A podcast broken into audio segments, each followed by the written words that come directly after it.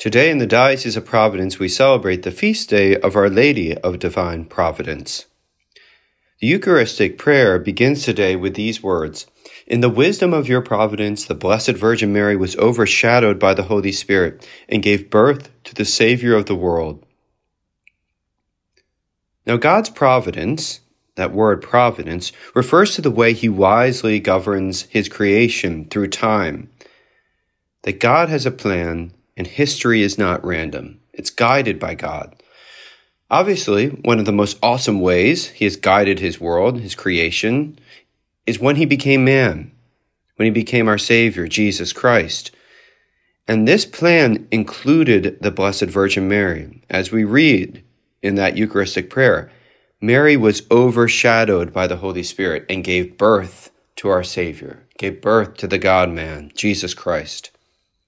The prayer then goes on to highlight not just what happened to Mary, that she was overshadowed by the Holy Spirit in God's providential plan, but how she worked with our Savior Jesus. And it focuses on one scriptural scene in particular, the wedding feast at Cana. Now, why Cana? The prayer could have mentioned the flight into Egypt, the presentation, the finding of the child Jesus in the temple, the hidden years in Galilee. Why Cana? I think because Mary reveals her role as a compassionate intercessor here. She reveals the unique part that she plays in providence. So the prayer goes on to say In Cana of Galilee, when she interceded with her son for the bridegroom and bride, he gave the first of his signs. Water was turned into wine, the wedding guests rejoiced, and the disciples believed in their master.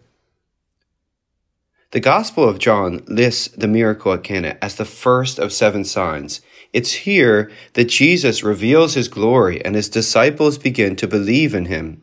And it's Mary who initiates this sign, this glory revealing miracle that causes belief in the disciples and also brings joy to the bridegroom and bride and to their family.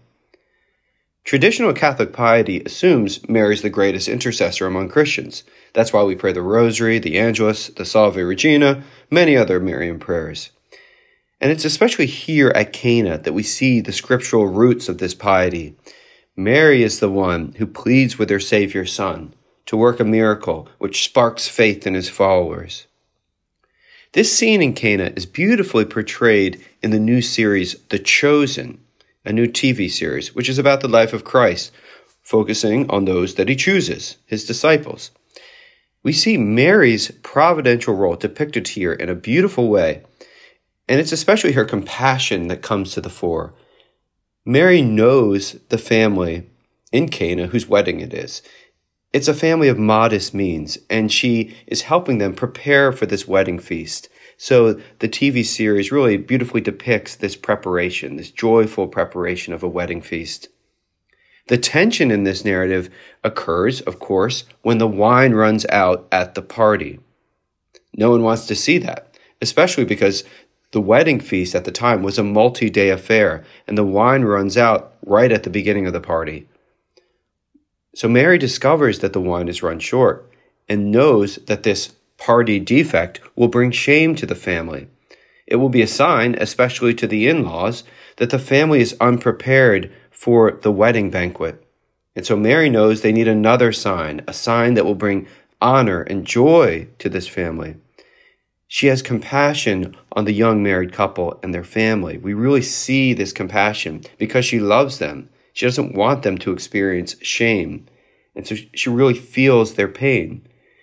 And this is what mercy is to have compassion, to suffer with another, and then seek to relieve that suffering. Mary knows it is her Son, it is Jesus who can relieve the suffering. Jesus can fill up what is lacking, even if what needs filling is just six stone jars to be filled with wine. And so she pleads with her Son that he would have mercy, and he does. This whole scene reveals Mary's providential role in salvation history, and it reveals how compassionate she is. At the end of the Salve Regina, we sing, O clement, O loving, O sweet Virgin Mary. Mary is clement, loving, and sweet. and she knows what we lack. She wants us to be filled with every blessing.